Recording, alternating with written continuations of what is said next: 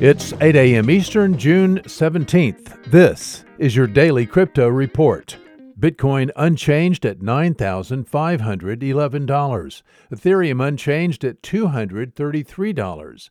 And XRP is up 1% at 19 cents. These are your leaders by market cap.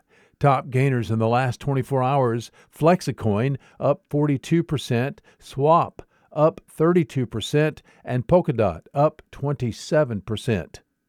Today's news Binance is expanding into the United Kingdom with a regulated crypto exchange trading platform for institutional and retail investors.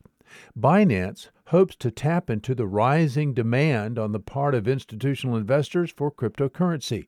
Binance is reportedly reviewing 65 digital assets that it plans to list on their new exchange. The new UK Binance trading platform will be regulated by the UK Financial Conduct Authority. We'll talk about a happy tweet.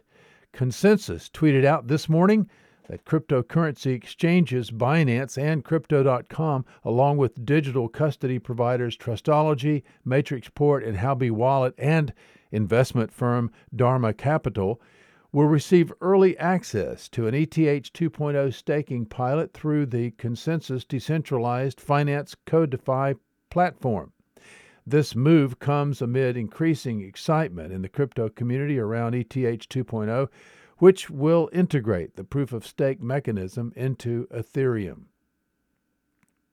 The Stellar community is gearing up to vote on a raft of new network updates that will give exchanges greater control over just how digital assets are traded on chain. The vote is planned for later this week. Well, these are your leading headlines today. Visit us at dailycryptoreport.io for sources and for links. Find us on social media, add us to your Alexa Flash Briefing, and listen to us everywhere you podcast under Daily Crypto Report.